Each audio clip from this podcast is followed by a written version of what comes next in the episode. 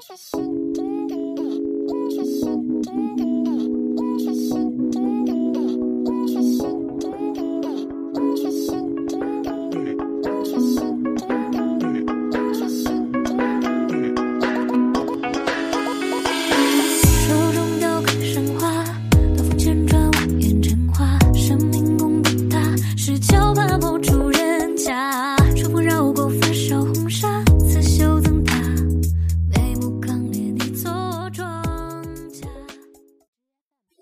上海的红颜一世选段一。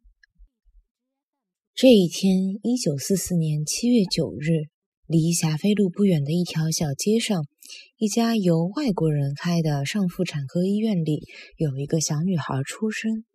接生的西医用一把医用消毒剪刀剪断了女孩子的脐带后，将她结扎起来，再用消毒方纱巾将她包好。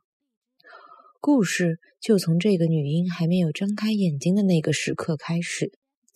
一个战时的炎热夏天，小婴儿已经被洗干净了，用医院专门配置给婴儿用的淡黄色爽身粉在大腿和脖子处铺了一些，保持他的身体干爽。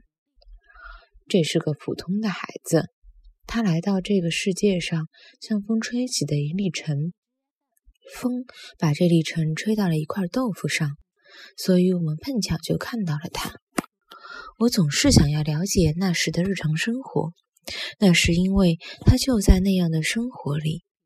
他安静地躺在漆成白色的小木床上，眼睛真的像桃子那样肿着，从中间裂开一道长长的小缝，长着婴孩的睫毛。那是因为在母亲的羊水里泡了九个月的缘故。那天正好是上海市政府规定的防空日，有时会有防空汽笛响，凄厉高亢的声音拖着像青衣那样哭天抢地的长江，透过用牛皮纸贴了米字格的玻璃窗，响彻了整个房间。但他浑然不觉。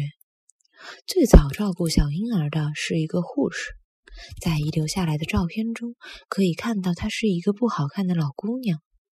牙齿有些往外爆，眼睛的表情很温顺，因为分得很开，所以像一只出生在江南的小羊的脸。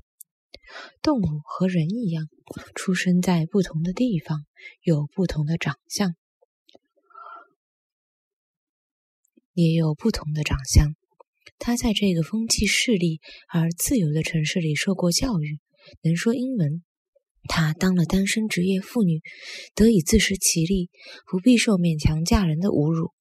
那个时代，要成为可以靠自己独自生活下去的职业妇女，不是件简单的事。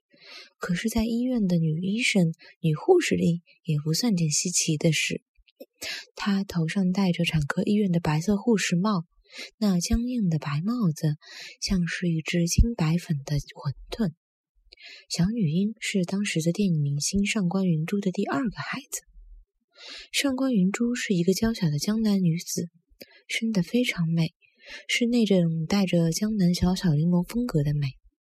十八岁时，她和她的第一任丈夫带着他们的第一个男孩，随战争难民来到上海。像许多后来在上海出人头地的人那样，她当初来上海的原因，只是为了躲进相对安全的租界。住进拥挤的弄堂房子，求个太平而已。然后，机会藏在上海小市民充满欲望而又实在本分的生活里，来到他的面前。为了生活，他和上海当时大多数女子一样，要出门工作。他到国泰电影院边上的和氏照相馆去当开票小姐时，名字叫魏云慧，说了一口长津话。可何老板一眼看出了她的俏丽。他带她走出弄堂，到霞飞路上去买时髦衣服。他把她放在店里，当成赏心悦目的花瓶。不知道那一天算不算就是上海给她上的第一课，告诉她在这个城市里，衣服对于一个女人的重要意义。此后，精心打扮就成了她的功课。她总是把自己大部分的收入用在买各种各样的衣服上，而用来与衣服搭配的首饰则大多数是假的。但皮鞋又是考究的。一九四八年，上海最著名的蓝塘皮鞋店开张，他的鞋子就在那里定做，在蓝堂鞋店里留了自己的脚样子。而后来，小女婴从五岁到十八岁弹的钢琴，则是常年租的，家里也始终没有买电视。几年后，韦云慧成了上海滩既上既能演话剧又能演电影的明星上官云珠，像有时会在这个充满机会的都市里发生的传奇。